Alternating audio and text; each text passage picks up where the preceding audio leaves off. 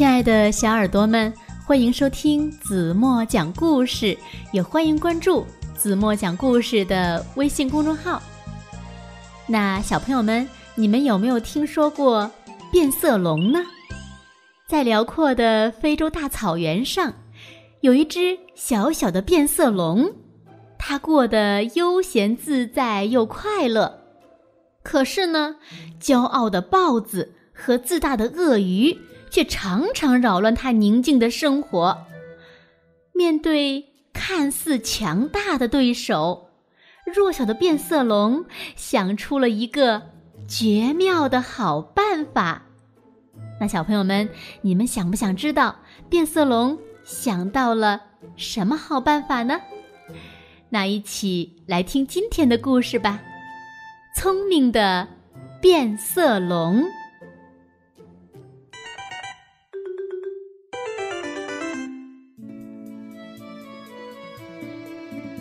每天清晨，变色龙都会在高高的无花果树枝上捉苍蝇吃。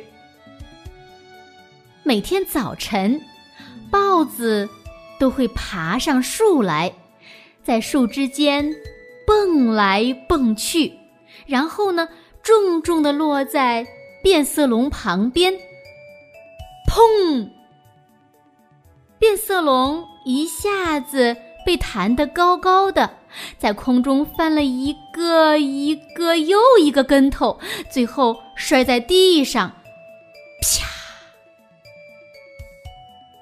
有一天，变色龙气愤地喊道：“你要是再来惹我，我就拿绳子把你拴住，就像拴小狗！”哈哈哈哈！狮子大笑起来。跳开了。每天晚上，变色龙都会去河边喝水，和其他小动物们一起。每天晚上，鳄鱼都会悄悄地游到岸边，唰啦一下伸出头，露出尖利的牙齿，吓得小动物们拼命逃散，它却得意的大笑。有一天，变色龙气愤地喊道：“要是你再来惹我，我就拿绳子把你拴住，就像拴小狗。”哈哈哈哈！是真的吗？鳄鱼大笑起来，猛地合上大嘴，咔嚓。于是，变色龙找到了知更鸟。请他们用结实的长藤编了一根长长的绳子。等绳子编好后，变色龙就把自己伪装成一块石头。当豹子再次跳上树枝时，变色龙突然甩起绳子，套在了豹子的脖子上，然后大声喊道：“你已经……”被套住了，等着瞧吧！一会儿我就拽着你走。变色龙拉起绳子的另一头，来到河边，把自己伪装成了一根树枝。等鳄鱼爬过来的时候，变色龙突然甩起绳子，套在鳄鱼的脖子上，大声喊道。我已经拴住你了，等着瞧吧！一会儿我就拽着你走。好，我等着！哈哈哈哈！鳄鱼哈哈大笑，然后变色龙来到绳子中间，这样它朝右能看到鳄鱼，朝左能看到豹子。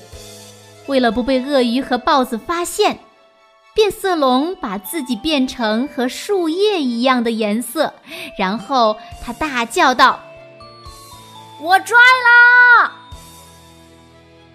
豹子先迈开了脚步，鳄鱼被拉得哧溜哧溜，哗啦哗啦，在泥潭上一个劲儿的往后退，短短的腿使劲儿的抓着地面。紧接着，鳄鱼开始发力了，豹子被拉得跌跌撞撞，还撞翻了石蚁的窝。豹子、鳄鱼、鳄鱼、豹子，它们轮番发力，两个大块头在树林里拉来扯去，直到全都累趴下了。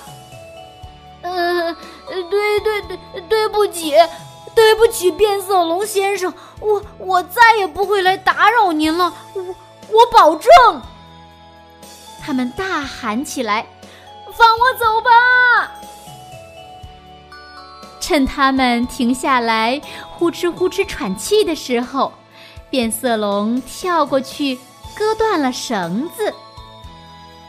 从那以后，鳄鱼和豹子再也没有招惹过变色龙，他们都躲得远远的。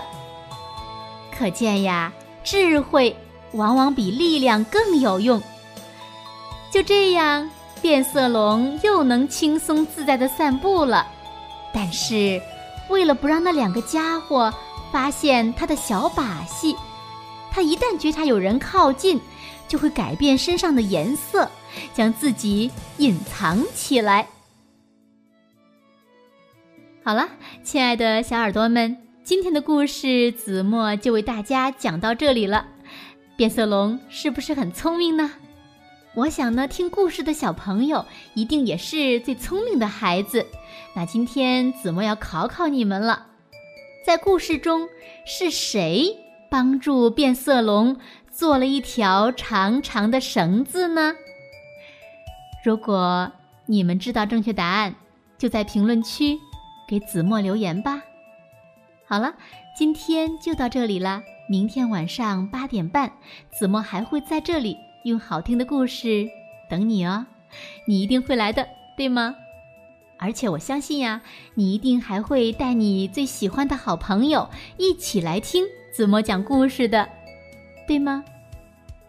嗯，好了，轻轻的闭上眼睛，一起进入甜甜的梦乡吧。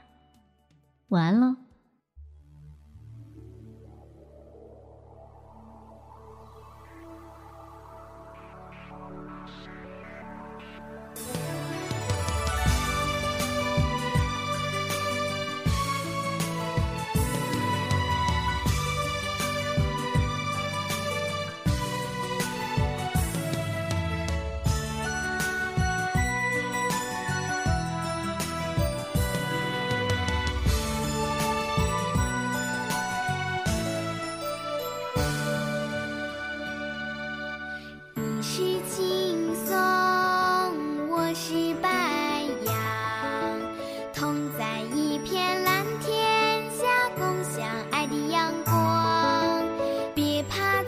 的风